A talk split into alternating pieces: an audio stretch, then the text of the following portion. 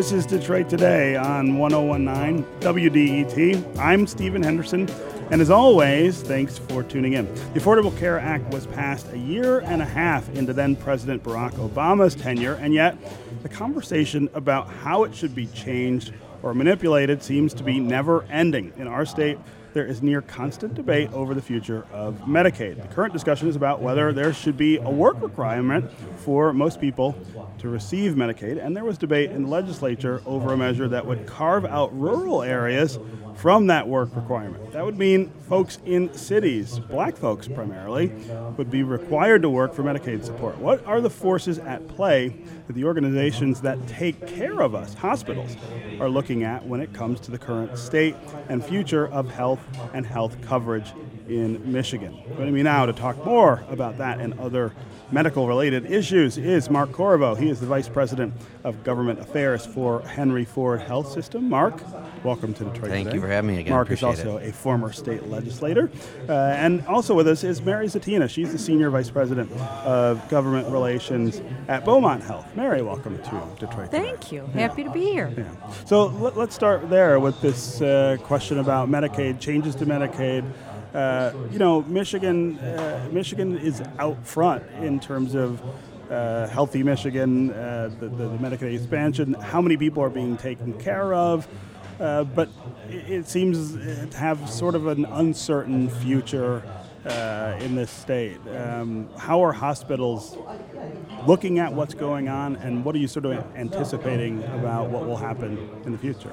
Yeah, it, it's a great question, and we are constantly looking for stability like any other industry. Um, and the, the constant uh, concerns of what either the federal administration is going to change. Uh, here at the state level, the administration's been very committed uh, to Medicaid expansion Mm-hmm. and uh, Healthy Michigan plan. So uh, we're very proud of that. Um, having said that, we're coming up on election here in November, and Mary and I uh, start talking about you know what's going what happens next. So, will there be an increased commitment to it, or will there be a, a decreased commitment to it? So, Yeah. you know, there's some current efforts now in, in the House on, on work requirements, and we can we can talk about that as well. But this will be a policy concern and and uh, a focus for a long time to come. There's no doubt about that. Yeah, Mary. Well, uh, I agree.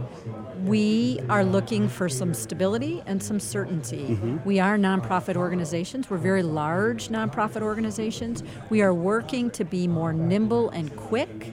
But we can't change course direction as quickly as, as some of the things are coming at us Yeah. from the federal government and from state government. So, you know, for, for Beaumont Health, we our north star with the Affordable Care Act has always been if somebody's going to repeal it or replace it Yeah. or maybe repair uh-huh. what doesn't work beautifully with it, we're watching on how does that impact Healthy Michigan. When Healthy Michigan, which by the way is only four years old, Yes. that's pretty young Yes. for a major program that touches the lives of 700,000 Michiganders. Yeah, yeah. How do how does a change, a repair, a replacement affect healthy Michigan and those 700,000 of our fellow citizens who are covered by it?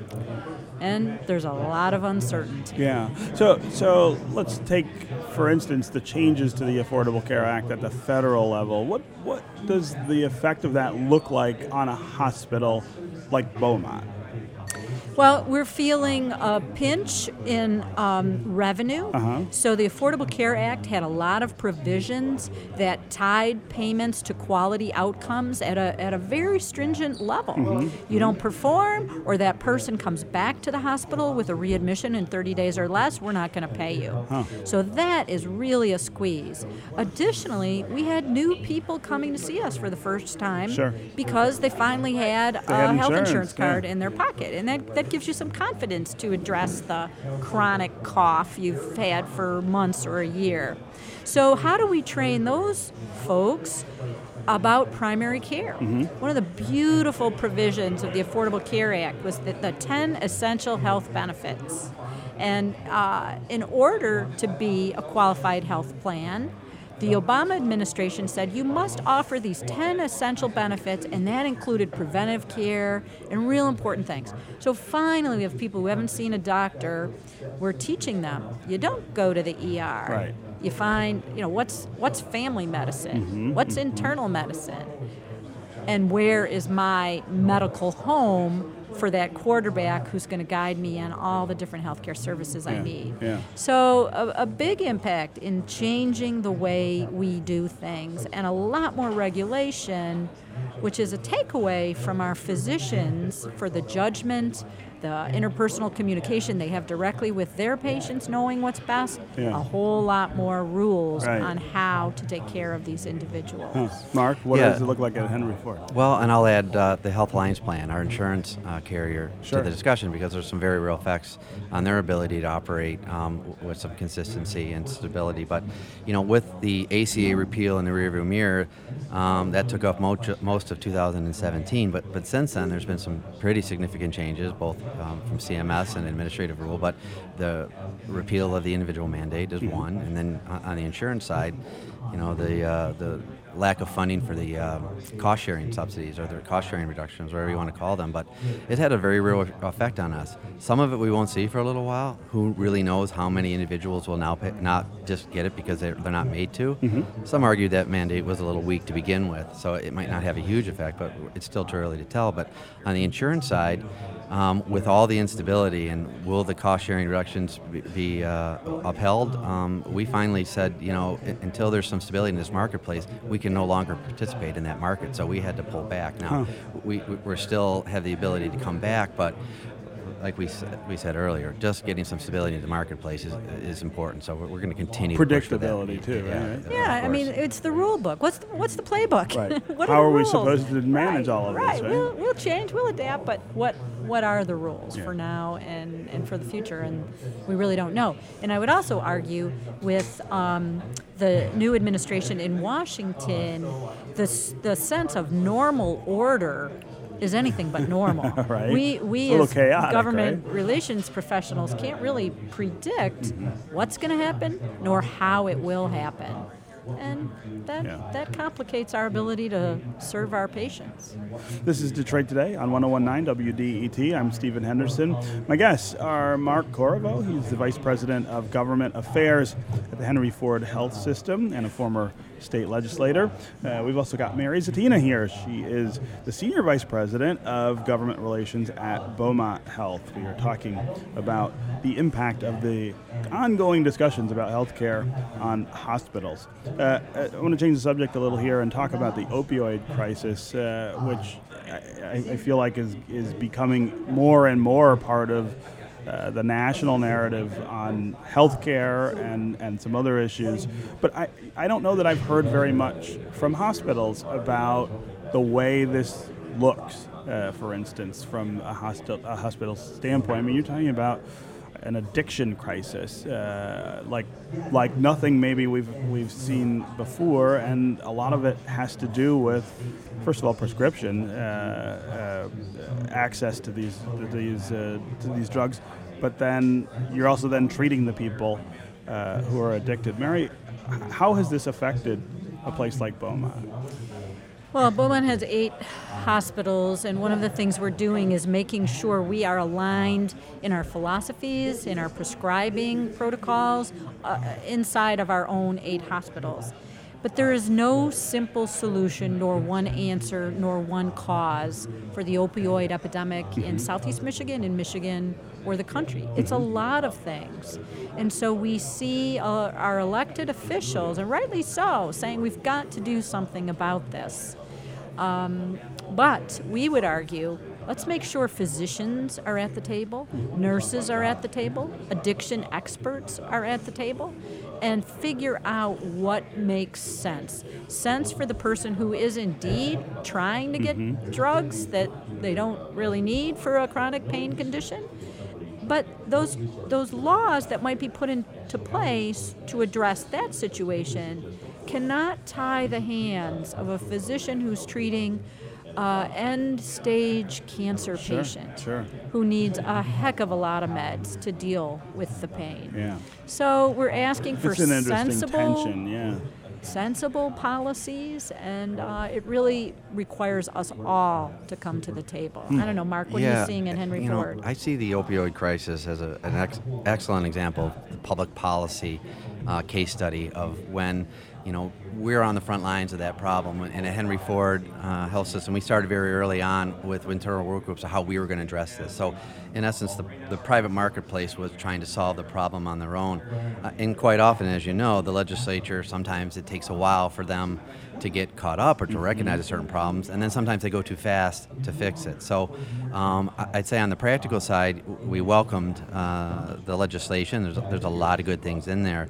At the same time, you know, as with uh, complicated public health issues, you know, some of our physicians were frustrated, um, and you know, we're now looking to work with the department to try to clarify some of these rules because that's certainly not something we want to misstep on. So, you know, simultaneously, we're trying to care for our patients on a real crisis, a very real crisis, Yeah. and at the same time, trying to administratively uh, follow the rules and provide the best care for our patients. So, you know, you know, now the feds not ironically, uh, are doing the same thing, uh, moving very quickly. 60 some bills in the last month, Right. trying to go all through those, and, and much of them are, are support and, and resources. But I know for a fact that um, some of those that get through, as they get implemented into our system, we'll be struggling to make sure that we're doing it right, and you know, then Mary and I will be asked to go try to fix it. So, um, Yeah. it's, it's You know, interestingly enough, the hospital systems work together pretty closely. Yeah. And just last month, several of us from different hospital systems went to Washington to talk to members of the Michigan delegation about the state opioid laws that have just been passed and put in place. Hmm. So that's not usually the case Right. that we're talking about state legislature activities with our federal Congress people and senators. But we wanted them to know mm-hmm. Your Michigan healthcare providers now are working under this set of rules pertaining to opioids. So when you guys start on your set of bills in Washington, make sure you're mindful of the need for integration and at least avoid um, contradiction in, in laws. Yeah. Yeah. So it's you know hopefully people will feel good that we hospital systems are working together and our our federal representatives and our state represent- representatives are trying to work together on sensible laws. I I want to talk about the, the landscape for hospitals here in the state of Michigan. Um, it's tough, I know that, uh, to make things work and get every get everything you know lined up uh, financially. Um, we're still seeing lots of consolidations. Uh, is that something that consumers, uh, patients, should be worried about? Um, the, the survivability of, of hospitals? Well, I'll answer that first. I, I- think one of the best things come out of the ACA, um, and, we can argue whether it was a great plan, whether it's sometimes struggles to be good, but um, value-based care, we are now as hospitals, um, I'm not going to use the word force too aggressively, but uh, we are now judged beyond giving the care within our four walls. The, the healthcare continuum, uh, continuum rather, has expanded quite a bit. So um, I think that's good for the consumer. And because of that, though, you know, we are always looking for deepening relationships. So some of the consolidation allows us to, to be more efficient. Um, I, I don't think, and Mary, I'd like your thoughts on as well, that the consumer is much affected by that because you know most of our um, reimbursement is through you know Medicaid, Medicare, where the rules are set. But I think hospitals are now because they're driving towards value, um, need to have these relationships and, and uh, deepening connections with with all different types of entities. Yeah. Mary? I would add that um, consumers who live in rural areas should really be worrying that the one hospital they may have could close. Can't can't make it, right? Right. I work for Beaumont Health, which is the new name, not all that creative perhaps, but the new name of the merger of Beaumont Health System, Right. Botsford, and Oakwood. And all three of us were chugging along, but not really thriving. We merged, we came together, we remained a nonprofit healthcare system, which is really important because that nonprofit status makes us um, tied to making sure we're doing community benefit and the kind of community health programs that keep people out of the hospital in the first place. But what it gave us is um, a margin. Remember, we're nonprofit, Right. but we do look at excess revenue over expenses, a margin of 4%. And that allowed us finally to have some capital outlay for this extremely capital intense industry. Sure. We're able to build a whole new tower and new rooms at the Botsford Hospital, $150 million project. Botsford on its own would never have been Hmm. Couldn't able to been do able to do that, that, at yeah. what is now Beaumont Farmington Hills. The uh, ER in Royal Oak is uh, the eighth busiest ER in the nation. We had enough capital to redo that ER and enhance it and add some rooms. We have a new NICU at our Dearborn Hospital. That's all been done with those um, extra dollars over expenses. And, and that has made us stronger. Yeah, so I- I think we're going to see more consolidation. Yeah. I have no issue with the new name. I, I do take umbrage with the new colors because The new Henry colors. Oh, Ford sorry. Health is the blue and white. Ah, you're all blue and white, right? yes, we are. Yes, we are. Okay. Mark Corriveau, Vice President of Government, Government Affairs for Henry Ford Health Systems. Thanks for being here on Detroit Very Today. much. And Mary. Zatina, Senior Vice President of Government Relations for Beaumont Health. Thank you for being here. Thank you, Stephen.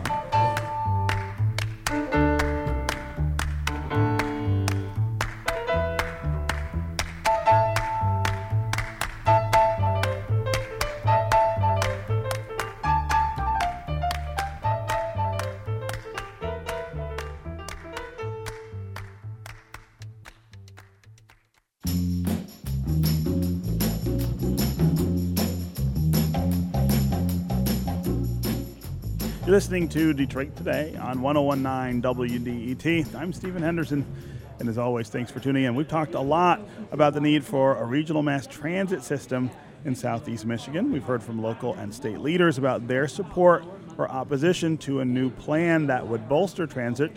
We have heard from transit riders and the groups who lobby on their behalf, and we've heard from you, our listeners, about what you think of this issue. Now, we're going to talk with someone you might not expect to be talking a lot about this head of a major electric utility. DTE Energy CEO Jerry Anderson is talking a lot about this issue these days, and he's talking with other business leaders and public officials about how important it is for us to get our transit act together. Jerry Anderson, CEO of DTE Energy, thanks for being here on Detroit No. today. Happy to be here. Thanks for asking. Yeah, so it, it is big news that uh, that you're taking such a, a, public and, and vocal stance on, on this issue. Tell me why this matters specifically to the business community. So, a couple of years ago, um, I uh, worked uh, with my peers to pull together a group of about 17 CEOs of the largest companies in the region. And the real purpose was to identify things that we felt needed to be pushed for the momentum of the region to mm-hmm. continue and mm-hmm. build. And there were about a half dozen issues we picked, and one of those was regional transit. Because I got to tell you, Stephen, there's no way to slice it Yeah. other than we need improvement. You Right. look at the benchmarks, and we're 24th or 25th out of 25 in the largest metro areas. But I get it from my employees all the time. Transit system here doesn't work, and other employers get it too. So, principally, we're behind this because we think it will be really healthy and good for the overall region. And as a group of business leaders, we want to put our shoulders behind the things that we think fit that description. So, so uh, Mark Hackel, who's the county executive in, in Macomb, and L. Brooks Patterson, who's the county executive in Oakland, are, are both saying the proposal that's on the table that, that we could vote on, I guess, in, in fall of 2018, doesn't work and that uh, they can't support it. Um, they, they have very specific reasons that they think it doesn't work. Mark Hackel says that transit right now works in Macomb County with the SMART uh, bus system that we have. Uh, Is he wrong about that? So I'll, I'll give you a couple of thoughts on this. First, uh, about a month and a half ago, 23 companies came out, largest companies and largest employers in the region, and jointly said in a in a open letter, uh, we need the four leaders to work together to fix this. That was then followed by the four largest hospital systems. They employ about 100,000 people. That was followed yesterday by 220 employers coming out here at Mackinac, employers for transit, that represent over a quarter million employees uh, and really the backbone of our region in terms of its economy. saying we need a solution. Now, I will tell you, we are not telling the four leaders what the plan must look like. Right. We're very clear on that. We're saying, actually, it's your job to get together Figure and it def- out. Figure it out. Define a plan that works for your constituents, but also works for the region overall. Mm-hmm. Because one of the things I think the business community is clear on is we need to build a much stronger regional ethic, a true ethic that understands we rise and fall together, and when one, one part of the region rises or falls, the rest of the region goes with it. And transit fits that description. Uh, we need each part of the region to realize that uh, many employees in Macomb live in Oakland or live in Wayne, and vice versa. And when we put something in place that works well, uh, the overall region benefits. Yeah. Uh, you, you say that uh, you're not trying to tell them which plan they have to have, but what do you think of the current plan uh, as it's been described? So, Rip Rapson and the Kresge Foundation uh, put up a half million dollars to hire a national class consultant to come in and work with the deputies of, of the city and the three counties, and Washtenaw County, actually, so four counties, to develop a plan. That plan was jointly developed and was much improved versus the plan that was uh, actually on the ballot a couple of years ago. Yeah. Now, if if there are exceptions to that plan, then my input would be that's fine. Yeah. Then go strike compromises, create modifications, but land on a plan that moves the ball. Yeah. Uh, you know, I, I have felt uh, recently that we're just at an impasse that we're not going to get around with this. And, and that's after conversations with Mark Hackel, with Warren Evans, with Mayor Mike Duggan here in the city of Detroit. It, it, it seems as though, um, I mean, it is about transit, but it is also about something else. Uh, I, I mean, I sense that, that the tension here has grown beyond the question of how do we get people from one place to another, and it's about this community versus that community, which is a really old narrative in this region. I thought we were moving in the opposite direction, but uh, but we seem headed to the bad old days uh, in that regard. So I think there is some of that misunderstanding creeping back in that uh, is sort of a zero sum mindset that Yeah. that hey, if if my region uh, doesn't somehow win, then I must have lost. Right. And w- what I see when I travel around the country in the best and most vibrant regions is that at a certain point, it was often the business community that stood up and said, we need to create this. An ethic of regionalism emerged, uh, where in those regions they had the same infighting and the same battling for economic development opportunities. And it was the business community that stood up and said, this isn't the way a region should be built or constructed or Right, behave. right. We need to truly have the mindset that we all sink and swim together Yeah. we see it in the economic development arena when outsiders come in and look at our assets. Uh-huh. And one of the assets they see badly falling short is transit. Now, that was most visible with Amazon, Mm-hmm. but it's true with other companies that come in and look for this as well. Yeah. Uh, this is Detroit Today on 1019 WDET. I'm Stephen Henderson, and my guest is Jerry Anderson. He's the CEO of DTE Energy. Um, let's talk a little about energy and, and how things are progressing policy wise uh, in, in that sphere. Uh, the 30 by 30 ballot initiative. Uh, talk about talk about that and why why you were concerned uh, about that issue. So 30 by 30 was a proposal by a California bi- uh, billionaire to uh, push a, a ballot initiative uh, this fall that would have required 30% renewables by 2030.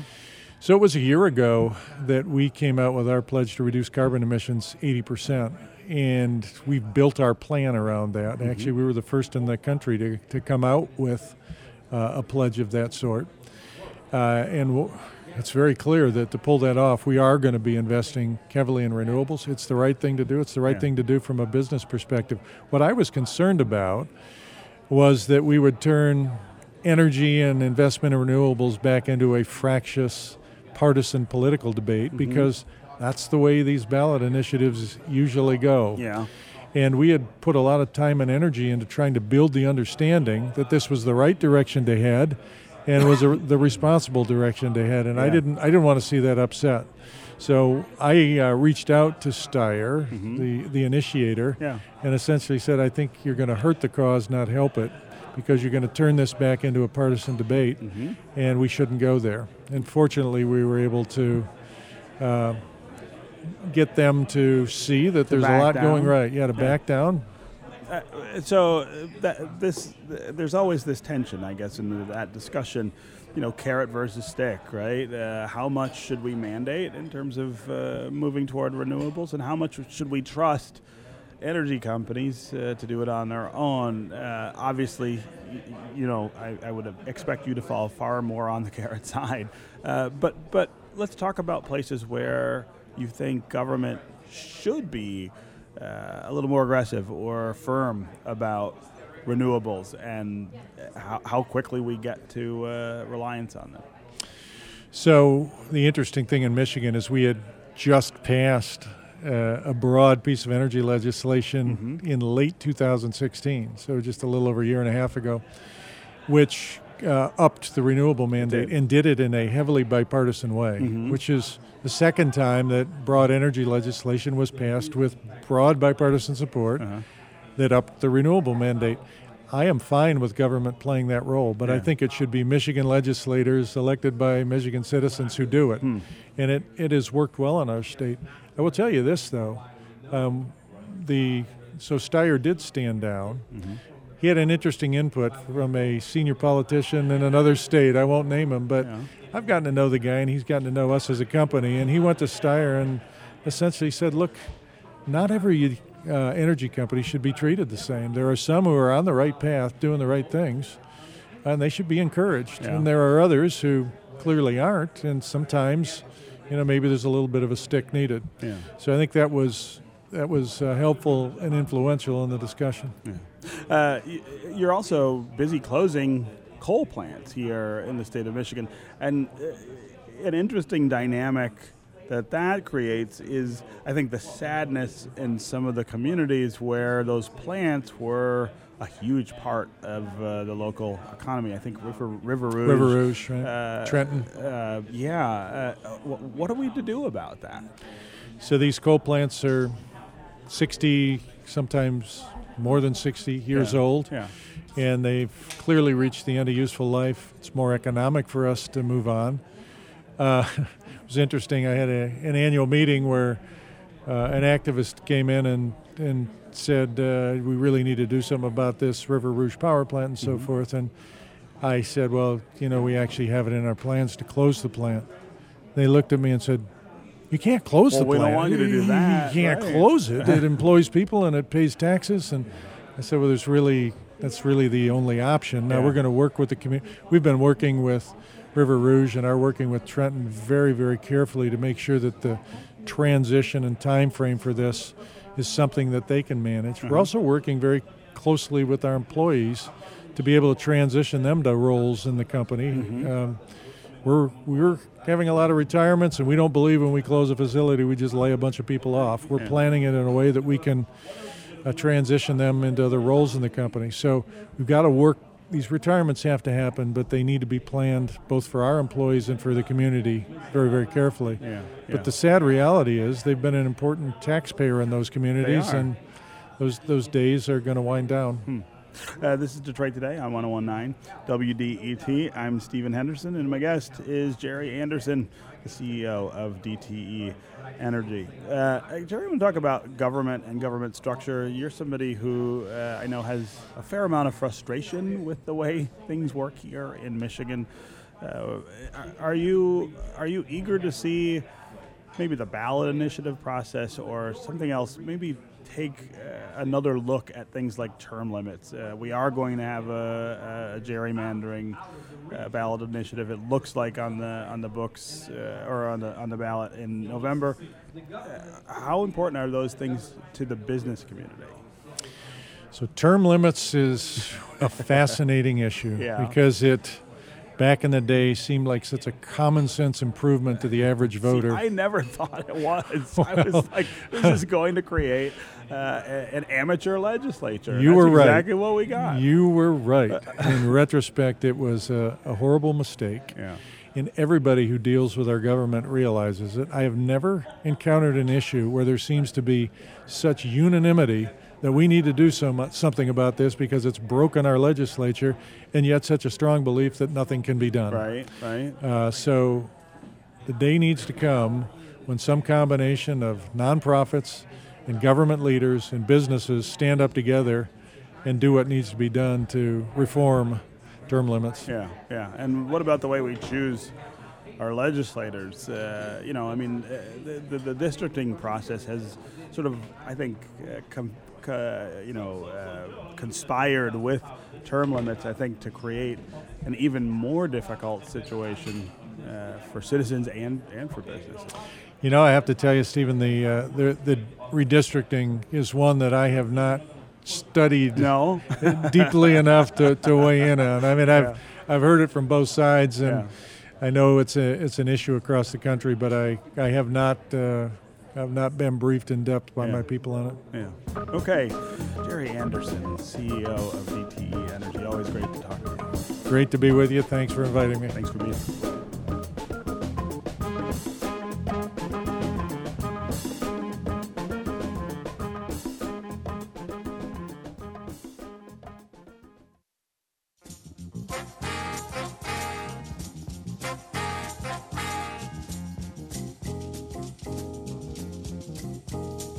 You're listening to Detroit Today on 1019 WDET. I'm Stephen Henderson, and as always, thanks for tuning in. When Detroit's famed Fisher building sold a few years ago for $12 million, the men behind the purchase say they were in shock. The two men behind the platform development firm say they didn't expect to win the bid and knew they had a massive project on their hands when they won the Albert Kahn building at auction. The Fisher building is not the only ambitious project undertaken by the platform. They're also trying to redevelop neighborhoods in Detroit with a consciousness toward the community and residents that's rarely observed by big money investors. Here to talk more about the platform's unique brand of investment in the age of big Detroit development is Dietrich Knoer, the president and CEO. Dietrich, welcome to Detroit today. Well, thank you very much. Yeah. So let's let's talk about this Fisher Building uh, purchase. I've heard the story, but uh, I think our listeners would enjoy knowing how you accidentally bought a building.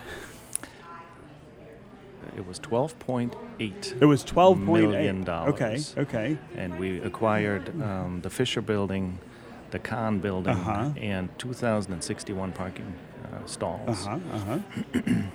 but uh, and and I can tell this story only because the uh, one of the other bidders went on radio post auction and talked about and it. told his story. So yeah. I don't know his name, uh, so I, I, hope he will forgive me for um, repeating the story. Uh, but really, what happened is that we had registered to bid, mm-hmm.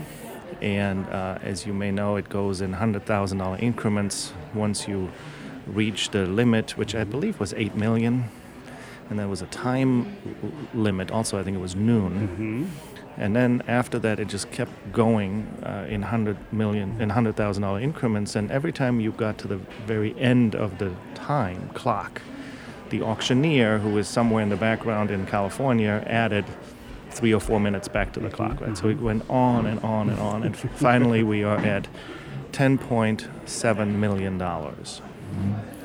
And one other bidder.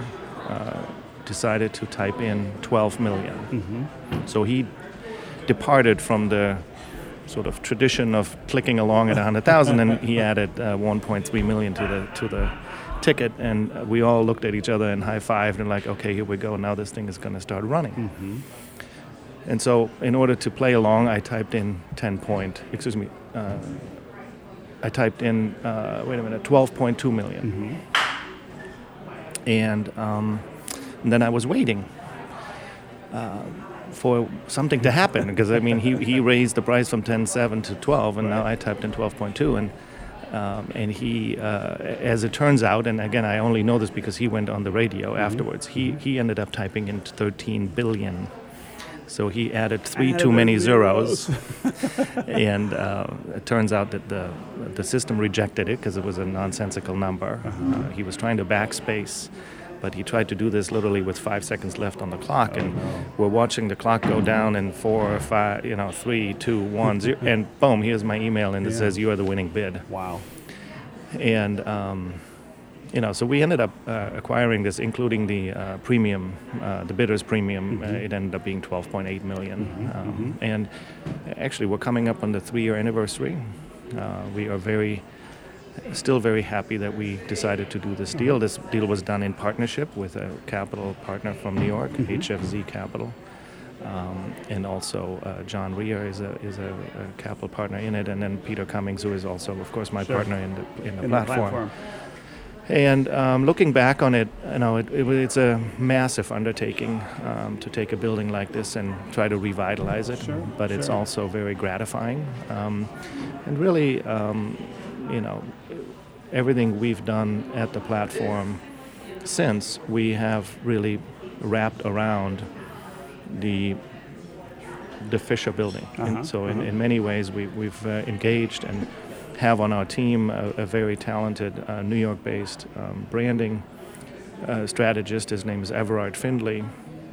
And Everard helped us to position the building as the beacon for Detroit. Mm-hmm. And in fact, when you look at the map of Detroit, you'll find out that the Fisher Building is the geographic center, the center. of Sure. the city, which Yeah. is also why New Center is called New Center because it, it was, Right. you know, because they couldn't they couldn't grow across the river, so they grew into a new center. Mm-hmm. So, so we positioned the building early on as the beacon for Detroit, as a uh, as a way to communicate from the city center to the neighborhoods. So. Uh, we've had since um, since then several beacon projects, as we call them, in the building. The first one we opened up in November 2016, where we celebrated uh, makers and change makers uh, from the neighborhoods of Detroit, and that was a huge success. Uh-huh. Uh, currently, we have an exhibition in the building um, featuring photographs from Michel Arnaud from his book *The Dream Is Now*. Yeah. But Everard also uh, came up with the with the idea of a half pipe. Mm-hmm. So uh, a little over a year ago, we had a half pipe in the building In the building, right? and we had uh, underground resistance you know the techno guys they, they were in the building you know playing music and then we had four days of uh, of uh, skaters and bikers in the Fisher building and it was a it was truly a cross-cultural um, uh, event Right, right. and um, just a lot of fun to do these things Uh, I I like the way that you've sort of explicated that approach to development in the in the city that the platform is is uh, embracing. Uh, Let's talk now about some of those neighborhood projects that you're involved in and and the approach there.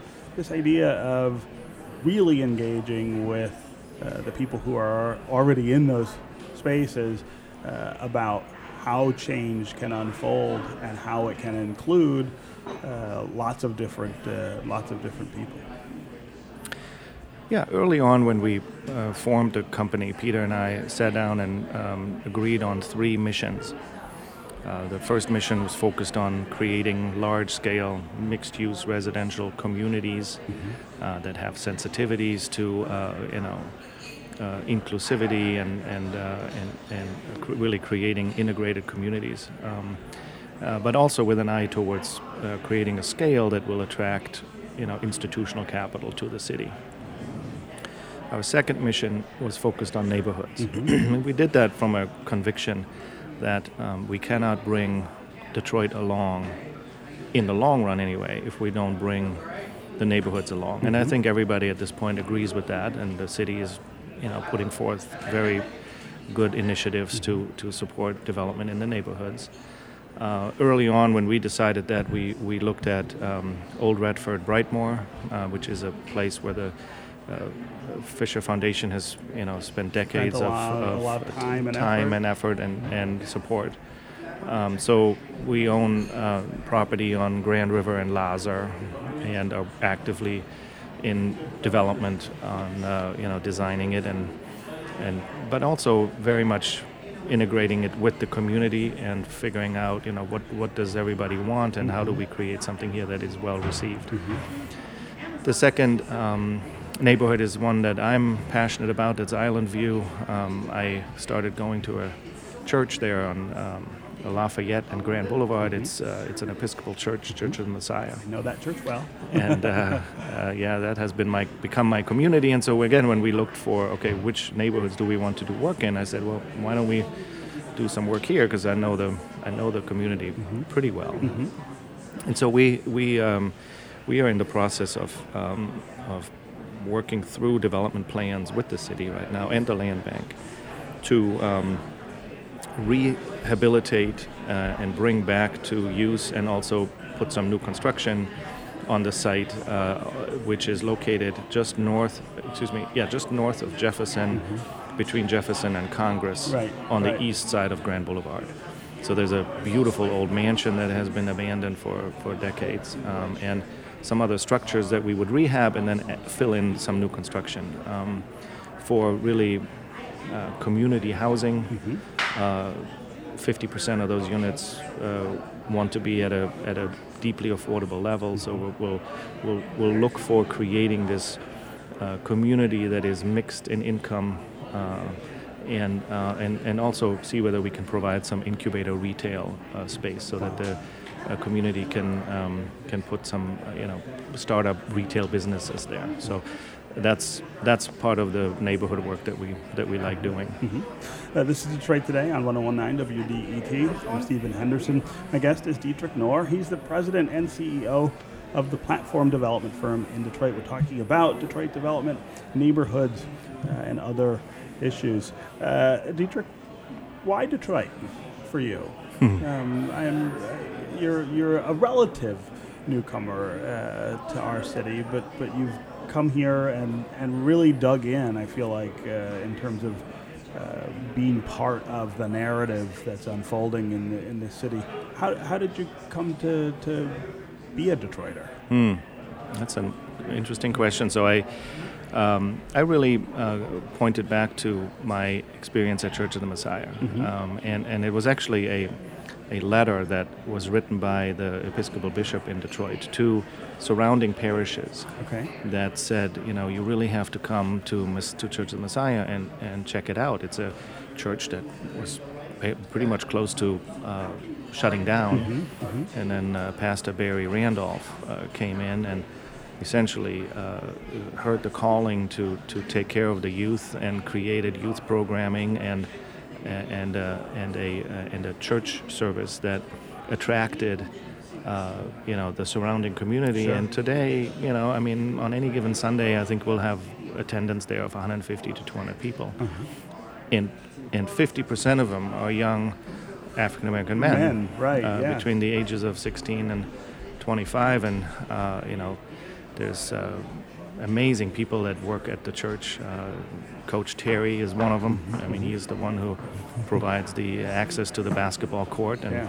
But if you want to play basketball, you also have to go to church, Yeah. and, and you have to, uh, you know, do some uh, some spiritual uh, growth. Yeah. Uh, and so it's a it's a really um, you know very welcoming place. Mm-hmm. Uh, I've been immediately uh, welcomed there, um, even though I drive in on Sunday morning from Mm-hmm. the suburbs, right? But so that experience, I think, um, really introduced me to Detroit. I Uh-huh. then started driving around. I got to know the neighborhoods. I learned the geography of the city. I learned the um, you know all the attributes and all the challenges of Detroit Yeah. and uh, you know I've lived most of my U.S. life in Chicago, um, and what I like about Detroit is that you cannot escape its challenges. You have to face them because you drive through them. Yes.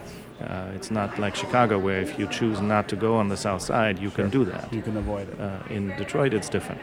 And um, but then I learned about Detroit's history and culture and the arts and its people and its grit and its um, you know entrepreneurial spirit and all all of that combined uh, really um, made me feel really at home here. And uh, I mean, I have. You know, I'm married with five kids. I, no, no, none of us would ever leave here again. I Yeah. mean, we've all declared this to be our home. This is your home, right? yeah. Um, how much of what you guys are doing is about development, and and how much is it about trying to sell a new vision of development? Uh, how much are you trying to influence other people who you know who want to make things uh, better or different here in, in the city? don't know that I want to say that we want to influence other people. We want to do what what we what we think is right. And yes, um, we are very much a for-profit company.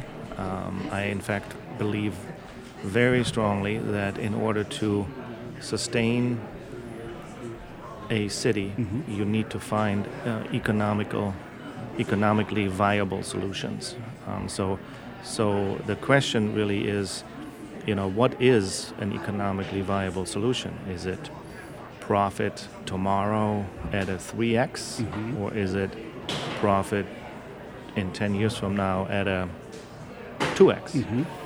And um, you know, sort of a longer perspective, um, focusing in on what is important in the future city. Uh, it has to do with you know who should who, who, who, who is there, who should certainly you know who, needs to stay. I mean, this is always this constant tugging and pulling on Tension, on uh, yeah. on uh, you know displacement, and um, I think the um, the real challenge is to find development solutions that allow uh, people to stay, that are inclusive in nature, uh, but yet you know show you know what life is like in the future city. Right. You know where we talk about things like gun violence and you know racial integration and uh, education and things like that, income levels and. Um, so, so a focus on what we sometimes refer to as the double bottom line is some is, a, is something that we think about a lot. Uh, is it is it all about the monetary profit, or is there also a um, you know a, a profit that is you know that is embedded in social impact? Yeah. Um, and so again, as um, we are not a nonprofit, we're not a we're not a we're not a CDC, we're not a 501c3. We're just a company that is looking to uh, develop really good real estate for really good, um, uh, you know, tenants and residents and and and people that uh, you know that want to live together. Yeah, uh, that that term economically viable is really important right now in the city in the discussion about development. A lot of developers still say uh, that without massive subsidy or some other uh, offsetting influence, it's just not it's not economically viable to do development in Detroit. How are you able, I guess, to, to be able to say, well, we're going to measure that a little differently, um, and and we can define that as, as you say, you know, 10 years at 2x as opposed to two years at 3x. It- It's not so much us defining it; it's more us finding capital that will define it with us. That will invest in that idea. Exactly. And so I think we, we very much have um, developments that are uh, focused on, you know, generating a, a relatively quick profit, uh, and then we have developments where we think about, you know, hey, if we can hold this for five, ten years, and if we generate a, you know, a, a, a single-digit return on our capital, uh, but have really contributed to the uh, regeneration Sure. of of uh, of the neighborhood, well, then that would be a good outcome. And it really depends more on, again, on what the capital needs as opposed to what we what we say it should be. Sure. Okay, Dietrich Knoer, President and CEO of the platform development firm in Detroit. Congratulations on all your work, and we'll keep wa- watching that. Uh, but thanks very much for being here on Detroit Today. Thanks so much for having me. That's going to be it for us today. I will be back tomorrow. I hope you will too. If Detroit Today is produced by Laura Weber Davis and Jake Neher. Our program director is Joan Isabella. Our technical director and engineer is Matthew Trevethan. And our associate producer is Gus Navarro. The Detroit Today theme song was composed by WDET Sam Bovian. This is 1019 WDET, Detroit's public radio station, a community service of Wayne State University. We'll see you tomorrow.